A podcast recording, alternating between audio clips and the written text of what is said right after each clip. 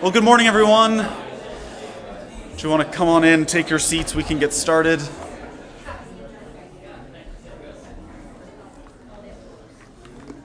I hate to be the timely taskmaster. My name is Micah, and uh, we're going to be talking this morning about Saint Frideswide. And uh, as Jennifer alluded, we're a lot of people really unsure to how to pronounce her name. We're actually going to talk a little bit more about that. But first, I thought we'd open um, with a psalm.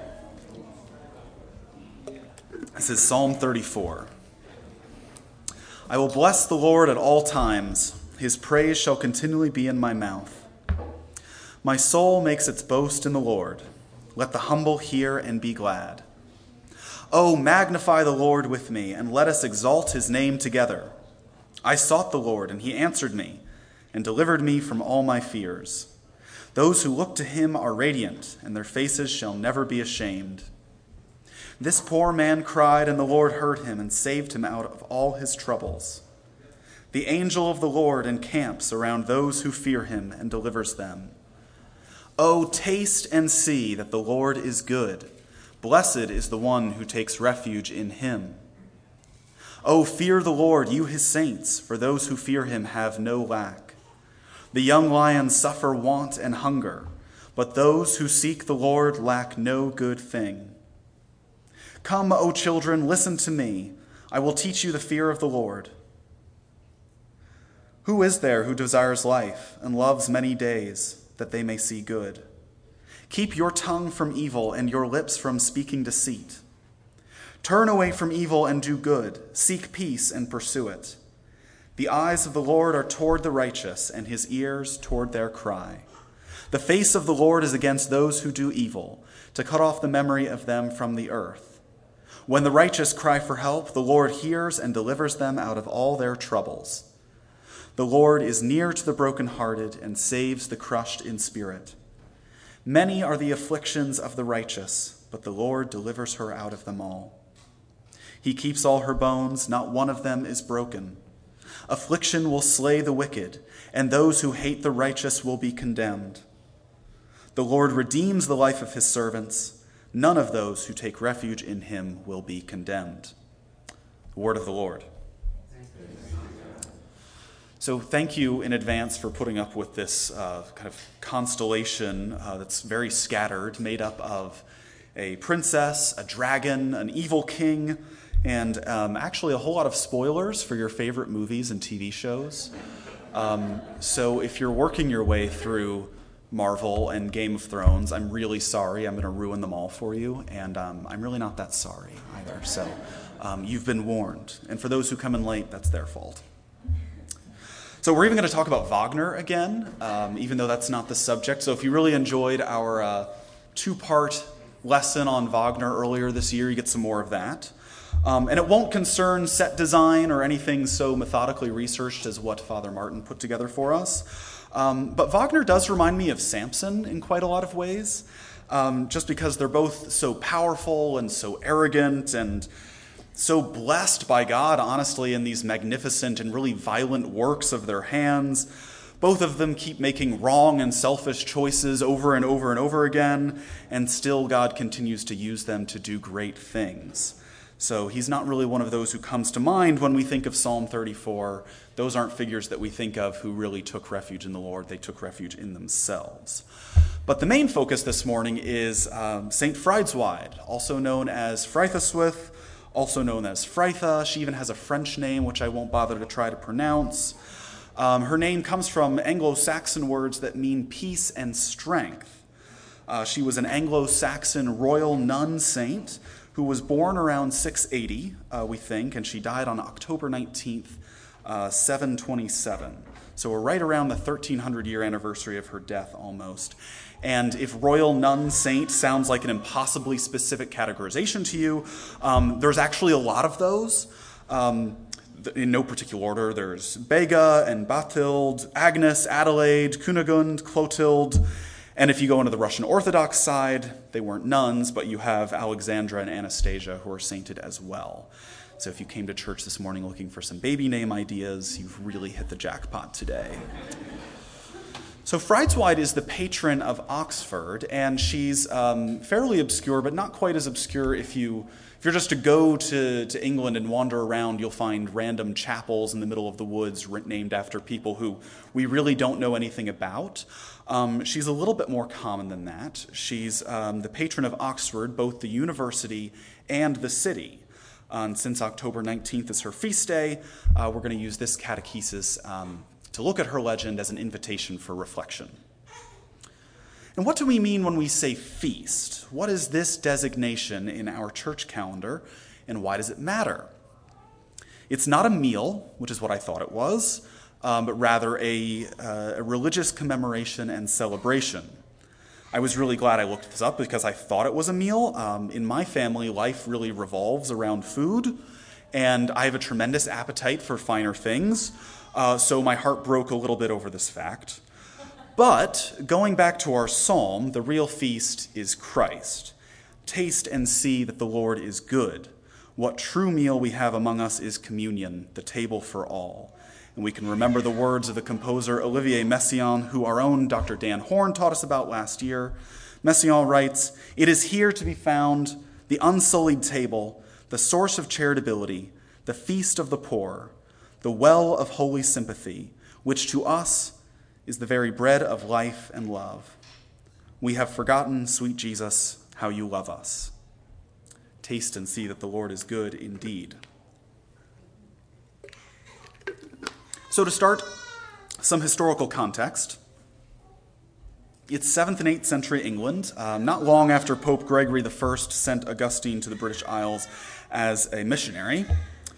Remember last week uh, was Pope Gregory who was saying, they're not Anglos, they're angels. And so Augustine ended up sort of negotiating on his mission with uh, Germanic and Celtic paganism. And when he asked the Pope what to do about these pagan practices that they found among the Anglo Saxons, the Pope had a very diplomatic response. He writes The temples of the idols among the people should on no count be destroyed. The idols are to be destroyed, but the temples themselves are to be aspersed with holy water, altars set up in them, and relics deposited there. How would you feel if we were allowed to keep worshiping in this church so long as we were just worshiping a different God. It doesn't quite sound so satisfactory to me. Um, but here we are. We still celebrate Christmas when we do because of the Celtic Druid emphasis on um, the winter solstice. And our celebration of the resurrection is called Easter after a Celtic uh, spring cultus. So, as you can imagine, despite their best efforts, pagan practices persisted in Britain, and Anglo Saxon Christians didn't fully integrate with Rome so much that they actually had their own church hierarchy.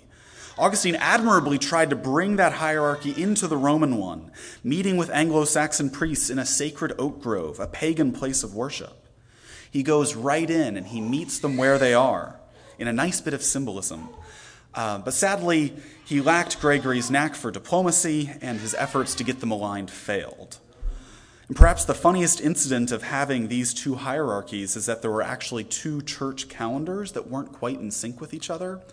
Uh, so at one point, the Northumbrian king was celebrating Easter while his queen, uh, following the Roman calendar, was still laboring under Lent, which was really unfortunate for her. She was fasting. So I say all this to emphasize Frideswide's really bold choice to become a nun. She's born less than 100 years after Augustine is the first Archbishop of Canterbury. She was a princess who chose a life of piety instead of royal comfort. She was pursued by a wicked king who wanted to marry her. She took a ship to Binsey where she hid from him for three years. And finally, he threatened to storm the city of Oxford to take her by force. And will we get a happy ending? The odds aren't good because we typically don't treat women very well in our myths. We treat them as bastions of life and love and fertility and beauty, symbols, bearers of redemption, but that redemption only comes through their death. It probably goes back farther than this, but it's easy to point the finger starting with the Greeks, with such notable sacrifices as Antigone and Iphigenia, from there, trace the thread up to Northern Europe, where women are treated about the same in Norse mythology. Their myths become the basis for Wagner's Ring Cycle, with Brunhilde sacrificed, immolated in the ultimate climax. Wagner does the same thing in Tristan and Isolde, with Isolde dying transfigured by love at the end, singing the Liebestod. And then again, he does it in one of his operas of Christian Germany, Tannhäuser, when Tannhäuser's love, the righteous Princess Elizabeth, sacrifices herself at the end of the opera. The Pope reinstates our hero, and Tannhäuser is redeemed. Getting back to other works inspired by Norse mythology, while we may have waited 25 years or so to see what would happen at the end of Game of Thrones, anyone paying close attention really shouldn't have been surprised by who got the axe, or knife, as it were. And she may not have gone willingly, but it was certainly a sacrifice made by her lover for the greater good. And that infamous throne room scene the final episode actually visually echoed the final scene from uh, Lyric Opera's staging of Strauss's Elektra last year, with the stark stone castle literally dripping blood, the depiction of the fallout from uh, the sacrifice of Iphigenia. The trope even extends into our most recent and sort of our silliest myths that we harbor. In Once Upon a Time in Hollywood, Quentin Tarantino toys with us, showing us happy scenes of actress Sharon Tate enjoying her life as a budding film star before finally creating an alternate historical timeline where she doesn't get murdered, but she lives on in timeless 1960s California glory. And tellingly, we get to see the actress playing Sharon Tate, but she barely says anything at all. And of course, her salvation only comes through the sacrifice of a different woman who is also burned alive, just like Brunhilde. So, meanwhile, over in the Marvel Cinematic Universe, not once, but twice, a woman is sacrificed in order to obtain the mystical Soul Stone. And I really don't understand what the Soul Stone is. It was just more important that a woman was sacrificed to get it. That seemed to be the very important point that we walked away with. So, how will dear Frideswide fare? She was born a princess, daughter of King Daidan Queen Safrida. Despite being highborn, she was rather pious and a bit of an ascetic from, ascetic from a young age, probably from the influence of her caretaker, a holy woman named Elfrith. What a faithful and unsung legacy that woman would have through this young woman's life. Many of us probably have an Elfrith in our own lives. Frideswide learned the entire Psalter in six months, and the version of her life given to us in verse has this wonderful line about her Of a rough hair shirt was her inmost clothing made an allusion to John the Baptist. It's a really, really great line. The rest of the poem is sort of rubbish, but I love that line. After her mother died, she was returned to her father's care, and she asks him to make her a nun. He gladly acquiesces, and so pleased is he to have a child who wants a pure life, he doesn't just make her a nun, he builds her a church. He summons the bishop, her hair is ceremonially cut short in the very church that would one day bear her name. He goes on to build a few convent buildings around the establishment, and there she lives with 12 young other women, bound together by holy charity and love of seclusion. And it really says something that she looked at her own royal life and she chose the church instead. Listen to these words of Caesarius of Arles, written not long before Frideswide was born, from his sermon, The Transience of Earthly Delights. Beloved people, I ask that as often as you go by the sepulchres of rich people, you look at them and consider where their wealth has ended up, together with their goods and their worldly pride and their vanity. Why do you need all this that passes and slips away like the moon's shadow, with its worldly glory, once so rich, and now faded and dwindled and useless and defiled? And it's true all this wonderful stuff that I love and I hold dear, in a hundred years when I am gone, all of this will belong to someone else. What is the point? Why did I spend $30 on cheese at the farmer's market yesterday? it's the wrong type of feast to be fixated on at the weekend. Of course, the young maiden's holy choice didn't come without some scrutiny from some wicked and interested parties. Here's a bit from the poem. Then one night, when this maid was by herself alone, in her bed beside her sisters, sleeping every one, the devil took to hating her for her holy life, and planned he would deceive her by some trick he would devise. He then appeared to tempt her in likeness of a man, in precious clothes of beaten gold, and to speak he then began. My dearest girl, he said to her, don't worry here too long. It's time you were rewarded for the labor you have done. I am the one you worship, Pay heed to me now. Honor me, and for your service your reward will be a crown. The fiend had there upon his head a crown of red gold. Another he held out to that maid, if she him honor would. Away from me, you wicked fiend, with your promises. She signed the cross, and away he flew, with noise and much distress. The devil himself pursued her. It's very dramatic. She must have been doing something right, I guess, because like most legends, there's this dragon that has to be defeated, just like the dragon of Revelation. And you have to take refuge from it in God, where you hide and, be, and take protection from him, like he hideth our souls in the cleft of the rock. And what an exemplary response Frideswide gives. It's reminiscent of Christ vanquishing the devil in the desert. This is from a sermon by Pope Gregory. Now, in this last time, the Savior once again humbled himself to fast this same fast for 40 days and nights together. Why did the devil not wish to tempt Moses and Elijah as he tempted our Savior? Except that he perceived that they were men in the flesh and bound by Adam's sin, and also that they had sinned in some things. For there never was a person in this middle earth so holy that he did not sin in something except Christ alone, who is true God and true man. Never did sin attach to him. But when the devil came to him, he saw that he had a true body, and that he was unlike all other people he had ever encountered in Middle Earth, and that in him there was never a blemish of sin. The devil feared that this one was, just as he was, the Son of the living God, and thought then that he might find out through this tempting how this might be. He brought to him that same temptation with which he tempted and deceived the first people, Adam and Eve, and worked his will upon them. This was through gluttony, greed, and idle speech. Thus, Christ wanted to overcome the accursed devil in these same three temptations with which earlier the devil had deceived the first people.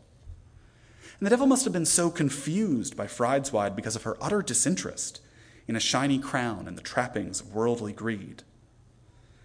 And it really isn't as easy to say no as the poem makes it out to be. I know I choose the short term worldly desires all the time. Christ promises us a feast at his table, but I want a worldly feast to make myself happy. Sometimes the things of this world, this country, are my heart's desire. And that's why the dragon is such a powerful symbol in our myths. He collects treasure, he stores it up, he has his worldly wealth, and then he just sits on it. He stores up rich, he doesn't let it circulate, and by that, he oppresses the poor. Perhaps it's appropriate that we get some really great examples of the temptation of the flesh from one of our favorite medieval scholars, C.S. Lewis, who was absolutely fixated on these choices, these beautiful either ors, in some of his books. In Perelandra, agents from planet Earth visit Venus to try and argue the new Adam and Eve figures onto one side or the other of their fresh creation, to obey or to disobey. In The Magician's Nephew, and this is the one I want to spend some time talking about, a terrible and beautiful queen from an ancient world offers a forbidden apple of life giving vitality to a young boy whose mother is on the verge of death. Diggory Kirke is the central figure in this story, in this prelude to The Lion, the Witch, and the Wardrobe. It's probably my favorite of the seven books just because it's such an incredible text, all about renunciation, just like Lord of the Rings. What I really like about this one is that C.S. Lewis shows us we're not just fleeing temptation. Frideswide is not just resisting the devil, but there is something to run toward. There's refuge for us. The apple is good. It will give you life, but you have to be patient. So Diggory is living in London while his father is in India and his mother is bedridden and sick, on the verge of death.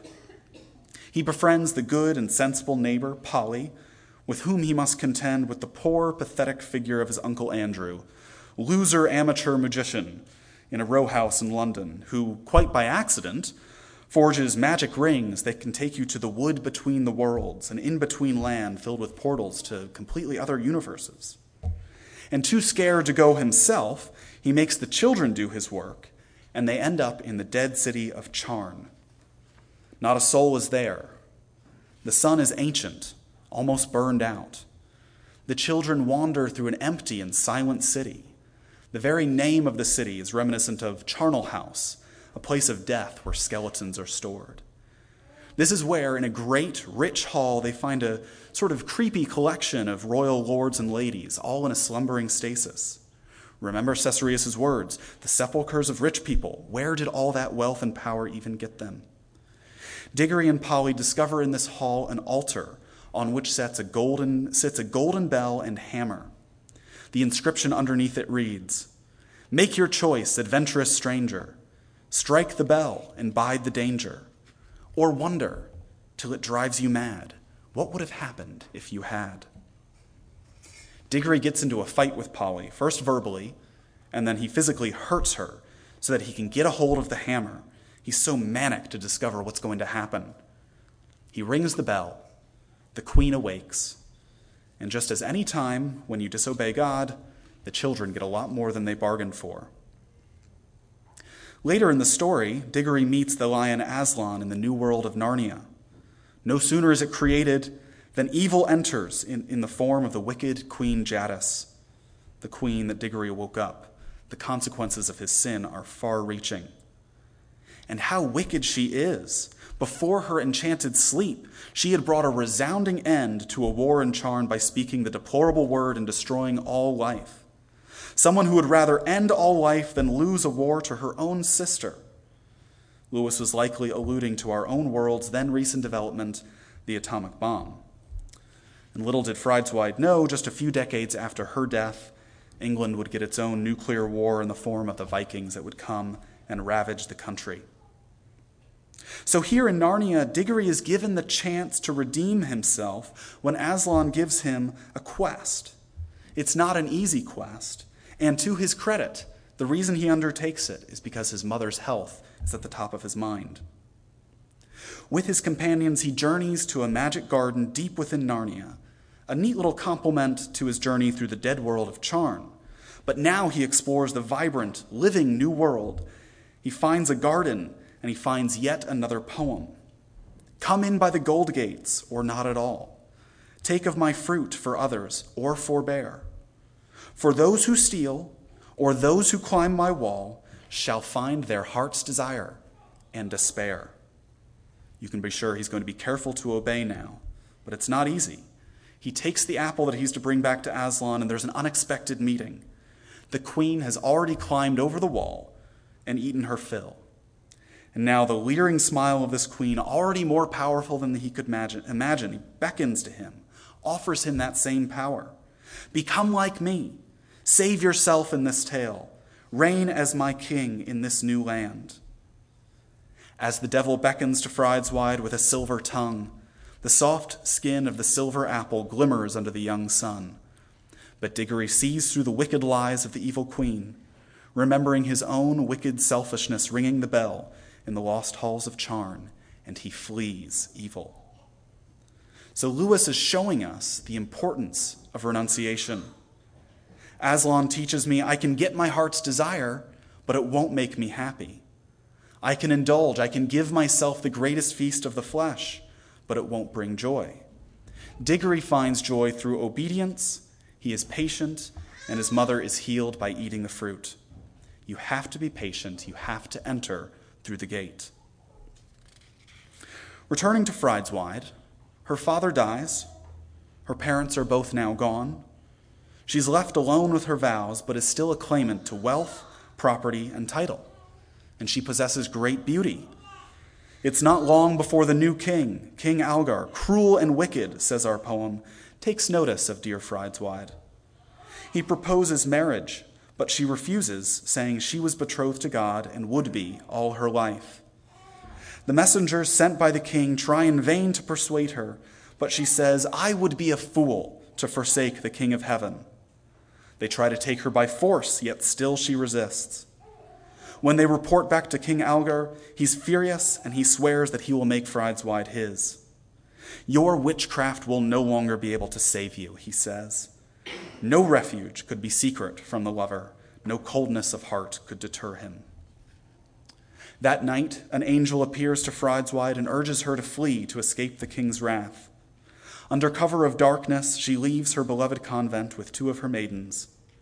The angel guides them to a boat on the Thames and leads them on the water. She's too afraid to go to any city or town, lest the king find her. So she and her maidens hide in the woods of the town Binsey, in a pigsty. There she would stay for three winters, stuck in the humiliating mud and filth of the animals. Like the prodigal son, except her only crime was staying faithful to the King of Heaven. Where do you hide when evil pursues you? Where do you take refuge and what do you do? Think about that. Think of an example from your life. It might not be the devil incarnate, it might be something simpler, something a bit sneakier, less brazen. But think about that. Think about what you did and hold on to that for a second. I spent several summers uh, when I was younger hiking in the Adirondack Mountains of New York in the High Peaks region. And one of my favorite places to hike there is called the Great Range, a collection of eight mountains in a row. And depending on how you structure the trip, it can be a, just a really long and exhausting day. Uh, you have to climb up the first and make the initial ascent and then kind of hop from peak to peak.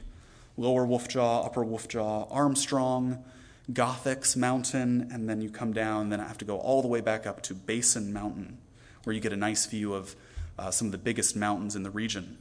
And if the weather's nice and if you're in good shape, it's a really great hike. But what do you do when you run out of water? You're up high, there's no river, there's no lake.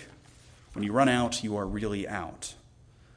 But once you get down Gothics Mountain, before you climb up to Basin, just off to the side of the trail in the scrubby brush where you can hardly see it, there's just a little modest puddle. It's actually a spring. And imagine the feeling after miles and miles how that fresh water from the well of the earth must taste on a dry hiker's lips. Taste and see. Hidden away in the woods, Frideswide prays to God, and a well springs up, a treacle well, meaning healing liquid, medicinal salve, and it's still there today. How impatient she must have been. How upset or did she treasure the peace of the Lord within her? While she was hidden there, she was actually blessed to be able to continue her ministry. A maiden who had been blind for seven years came to visit, and Frideswide healed her that she could see again. There are actually a lot of accounts of her performing healing miracles like this. But the safety of the exile was not to last. The king came to Binsey, furious. He turned the forest inside out with his army and his hawks and his hunting hounds, determined to find her. She fled again, this time to the city of Oxford. The king and his men surrounded the city. She was trapped and in need of another miracle. There was nowhere to go with this enemy at the gates, misogyny itself pounding on the walls. Marriage was no longer on his mind. This time, he was going to rape her. And then he would turn her over to his men so they could rape her too. 1,300 years later, we elected a man to the office of the presidency who has been accused of sexual assault by 60 women. He's an unrepentant sexual assailant. In an essay, Jia Tolentino writes the following In the Trump era, the president attaches his dominance politics to a repulsive projection of sexual ownership over passive models, over random women, even over his own daughter. It's also no coincidence that white nationalism resurged through picking up online misogynists who lent the retrograde, violent supremacist ideology an equally retrograde, violent sexual edge. We can decode social priorities through looking at what's most commonly eroticized male power and female submission, male violence and female pain. The most generically sexual images of women involve silence, performance, and artificiality, traits that leave male power intact or strengthened by draining women's energy. And there she is, Frideswide, trapped within the city. She prays one more time, and the words of Psalm 34 ring true again. When the righteous cry for help, the Lord hears and delivers them out of all their troubles. God answers, striking King Algar with blindness. His men flee in terror. Frideswide is safe and untouched. Finally, a woman in one of our stories is granted salvation, but not through her own power, through the power of humble submission to God. The ultimate lesson that we learn from the example of her life. Many are the afflictions of the righteous, but the Lord delivers her out of them all. And what I can't stop thinking about when I think about her story is the example of the virgin. God elevated the girl Mary from one of the lowest rungs of society to be the mother of Jesus, and she answered with faithful obedience. Like Frideswide, we don't talk about her enough. She shows us not what we are capable of, and not just what God is capable of, but who God is because of what he's able to do in us. He's a transformer, a protector, a guide to the humble, and a friend of the meek, great deliverer. Now, here's where versions of the story start to differ. In one ending, King Algar goes blind and falls from his horse, breaking his neck, and he dies. In another version, he doesn't go blind, he just falls from his horse and breaks his neck. In still another, he's warded off and told if he enters the city of Oxford, Frideswide's safe haven, he will instantly die. And that's why no other king ever dared to enter the town at all, all the way until King Henry III. But another version extends a bit of grace to the king himself. He's blind and he seeks help. The Lord comes to him and tells him he must enter the city. He can be healed, just like Diggory and the magician's nephew, by entering through the gate. I'm comforted by this final word that salvation only comes through drawing near to God in humble obedience. At the beginning of this talk, I, I, listed a bunch of women who were sacrificed in myth. And about a year ago, someone gave me a book of poetry called The Princess Saves Herself in this one. And in it, uh, Amanda Lovelace describes the oppression she suffered, usually at the hands of a man, interchangeable in her poetry with the idea of the dragon. And it's an effort for a woman to reclaim her story and to discover herself. Here's what she writes his talent. He never once had to use his hands to touch each and every part of me. And while Lovelace is right, there is salvation for the princess. The princess can be saved. Her antidote to danger and oppression is the self, and it's never really clear if she understands exactly what that is. And the dragon came flying back to the girl, as dragons often do, expecting to find the damaged damsel he left behind so long ago. He was horrified to find the mighty queen standing before him. After all, only queens have the power to vanquish dragons like him. He dared to seat himself upon the throne she built with her own two hands and tell her she would never be strong enough to rule on her own. The queen looked right into the dragon's face as she laughed at his silly words, then unleashed upon him the fire dancing in her palms. Sugar, spice, and fire.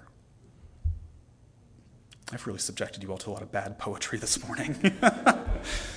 Even C.S. Lewis's attempts fell a little bit uh, short of the mark. But honestly, this is what I want to do to my pursuer. I want to be like Samson. I want to fight my own flesh with my flesh. And really, it's, it, it's stupid. It doesn't make any sense when you think about it. Each of us is not strong enough to rule on our own. The strong will wander away sad, for they have great resources. The rich put their tails between their legs and never enter the kingdom of heaven. Why would they? They already have their own castles.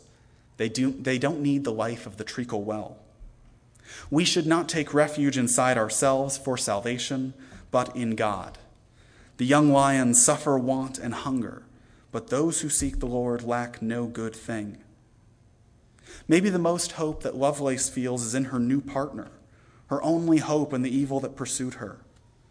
She writes, You deserve someone who makes you feel like the otherworldly creature you are, yourself. And again, she's half right. We are otherworldly creatures, made for heaven, but the self is not the solution. Neither is the person you fall in love with. Fixate on Christ. Taste and see that the Lord is good and then die in faith, not having received the things promised, but having seen them and greeted them from afar, and having acknowledged that you are a stranger and an exile on this earth. For people who speak thus make it clear that they are seeking a homeland. They desire a better country, that is, a heavenly one. Not a mountaintop, not Oxford, not the safety and security of a castle but a ship in which an angel bears you to a new land you've never seen before. Therefore, God is not ashamed to be called their God, for he has prepared for them a city. And there's a sort of curious epilogue to the life of uh, dear Frideswide. 400 years after she died, we get the first written account of her life. Her fame spreads through the land. Students come to the university from all over and they pay respects to her shrine inside the church, and they're very serious about keeping her feast. But then Cardinal Thomas Wolsey starts dissolving lots of monasteries around England, including Oxford. Her shrine was dismantled, and her relics were hidden away in a corner of the church. Glory faded and persecuted, even in death, it seems. Even the well that she prayed for is named after Margaret of Antioch. It's not named after her, but it fits Frideswide's humble obscurity. During the reign of Edward VI, a runaway nun named Catherine Cathy was buried there. And as you can imagine, the Catholics didn't quite like that, and her bones were ejected during the reign of Queen Mary. Then Queen Elizabeth comes to power, Protestantism is reinstated, back and forth, back and forth, back and forth. There's really no rest, not even for her poor bones. James Calfhill, the canon of Christ Church, in an act of derision toward Catholics, mixes Catherine's bones with the bones of Frideswide and says, Here lies religion with superstition. And according to one entry I read on the subject, the episode strikingly illustrates the character of the continuity between the ancient faith and the Reformed religion of England, or lack thereof. But we don't have to divide it up in our hearts we can look at it and celebrate being both high church and evangelical, as Matt has told us using this illustration before. Hearing again Caesarius of Arles, his words from the transience of earthly delights. Then, beloved people, though dead bones cannot speak from a sepulchre, nevertheless may, we may teach ourselves something through them, because we should always remember our passing away, and that we will never again go about here in the world. So maybe we can take some, a few minutes and discuss what do you do when evil pursues you? It's a very, I know it's a, it's a personal question, but if anyone feels comfortable sharing or wants to talk about an experience in their life, where do they take refuge? What do you take refuge from?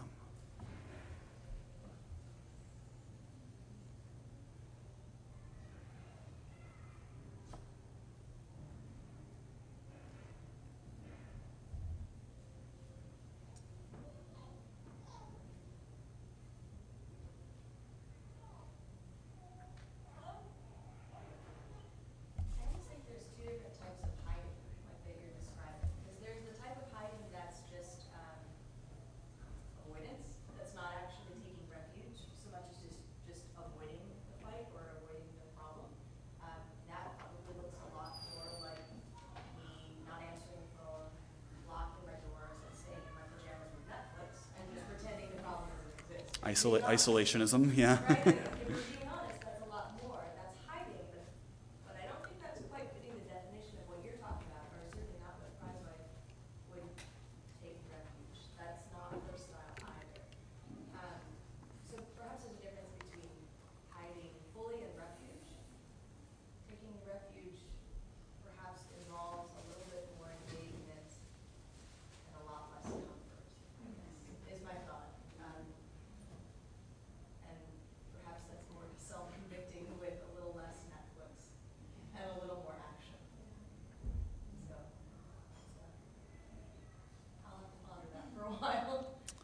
Yeah, she she flees because she has to. It's like you get out, or or it's coming for you.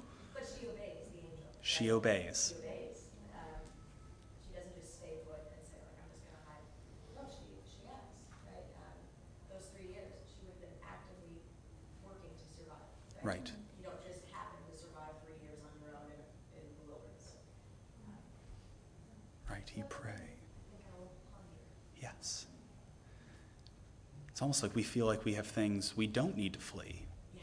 We're very comfortable with what we have close by. I was gonna say, we associate, I think, a lot of times, especially in this country where we are generally well, generally comfortable, um, discomfort with being outside of God's will.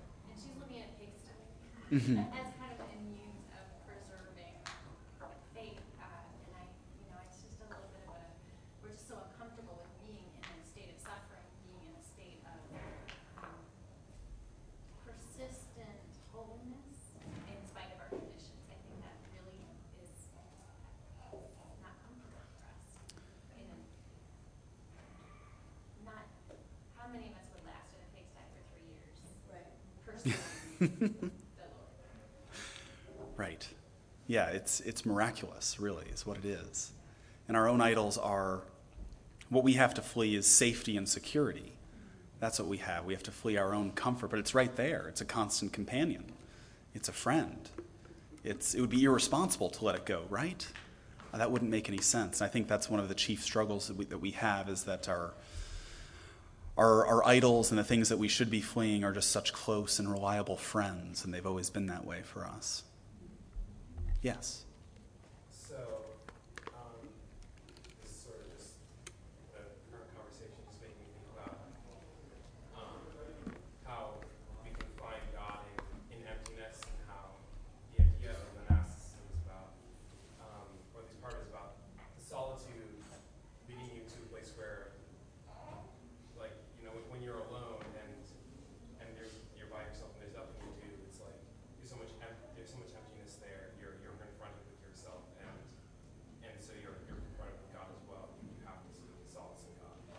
And I, and on the one hand, our world has so many distractions that it's hard to find, um, solace in the silence where God really dwells.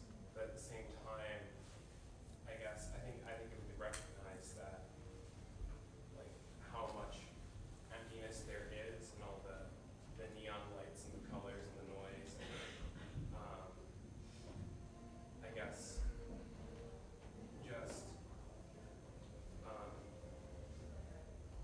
it's easy to, it's easy to escape into just the way that things are because, because our life is comfortable, at least as far as I know, most Mhm. are pretty well off. Um, and so it's easy, I, I feel like, sort of like what Joy said, a lot of times escaping is just doing, doing what you always do,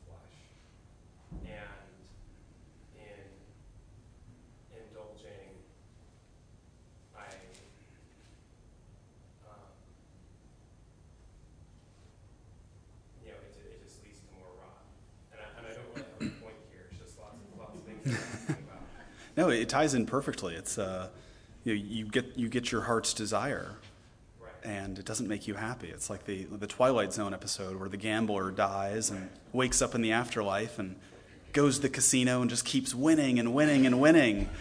He's like, "What? This? Oh, there, no, this is this is like heaven, right?" It's like, "No, this isn't heaven."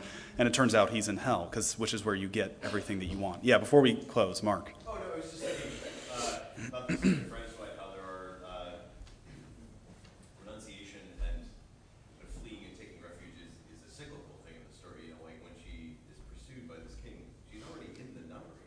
mm-hmm. Right. Yeah, yeah. Again and again, the devil, the nunnery, you in the city. She has to keep uh, keep shedding. All right, now I'm getting the signal that we're really done. So thank you.